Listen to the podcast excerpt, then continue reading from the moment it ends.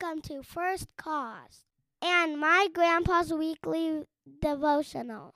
I hope it will encourage and inspire you. Thanks, Jaden. This week's devotional is entitled Chord Changes. Jonathan Cahn shared a historical piece of information that is quite fascinating. In the time of the Jewish Second Temple, each day of atonement, Yom Kippur, a scarlet cord was attached to the temple doors. It represented the people's sins in line with Isaiah 1, verse 18. Come, let us discuss this, says the Lord. Though your sins are like scarlet, they will be white as snow. Though they are as red as crimson, they will be like wool.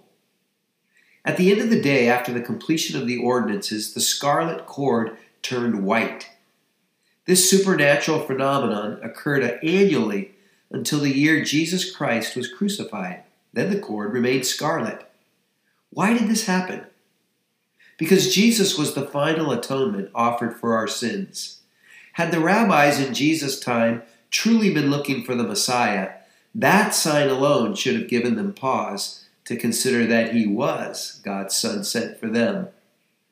Our passage of meditation is from John chapter 6 verse 30. What sign then are you going to do so we may see and believe you? They asked. What are you going to perform?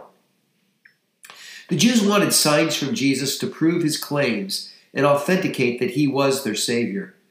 God more than accommodated their desire, but still most refused to believe. Not even a chord change that stopped changing could breach their thinking.